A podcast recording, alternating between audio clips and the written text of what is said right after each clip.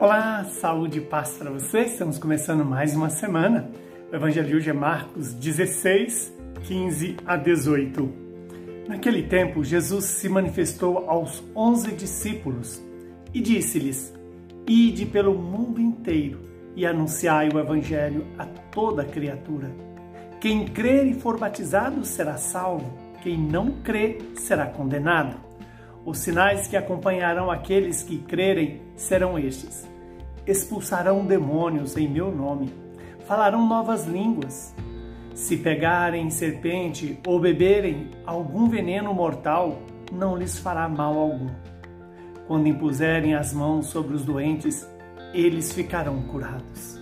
Palavra da nossa salvação. Glória a vós, Senhor. Louvado seja Deus por esta palavra que hoje nos anuncia o perdão dos pecados e nos convida à conversão. Hoje a igreja celebra a conversão de São Paulo apóstolo, aquele que se chamava Saulo, perseguidor da igreja, assassino, agora é o anunciador do evangelho, cumprindo exatamente o que o evangelho de hoje nos, nos disse, que Jesus de, eh, determinou aos seus discípulos quando ele diz: Ide pelo mundo inteiro e anunciai o Evangelho a toda criatura. Aí está a, a ordem, o mandato que Jesus deu aos apóstolos, mas também dá a mim e a você.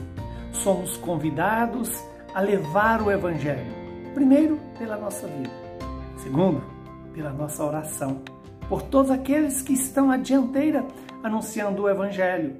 Anunciar o Evangelho a toda criatura significa fazer Deus presente hoje, na minha vida, na vida dos irmãos, na vida da comunidade e em toda a criação. O Evangelho nos diz que quem crê e for batizado será salvo. Lembremos que o batismo não é apenas um rito.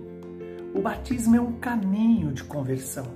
É um caminho aonde eu vou conhecendo a palavra me alimentando dos sacramentos e convivendo com os irmãos e reconhecendo no meu irmão o próprio Jesus.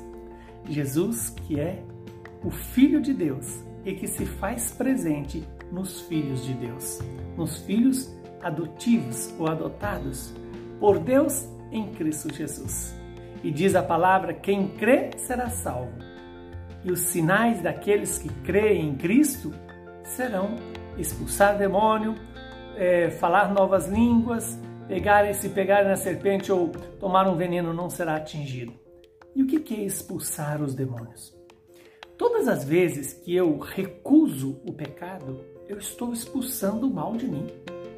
A expulsão do demônio tem aquela expulsão pelo exorcismo, que cabe aos sacerdotes que o bispo delega como com essa missão de expulsar os demônios mas também a missão de todo cristão, que começa no batismo, a renúncia a Satanás, a renúncia às obras do mal, a renúncia àquilo que nos divide e nos separa de Deus. Para quê?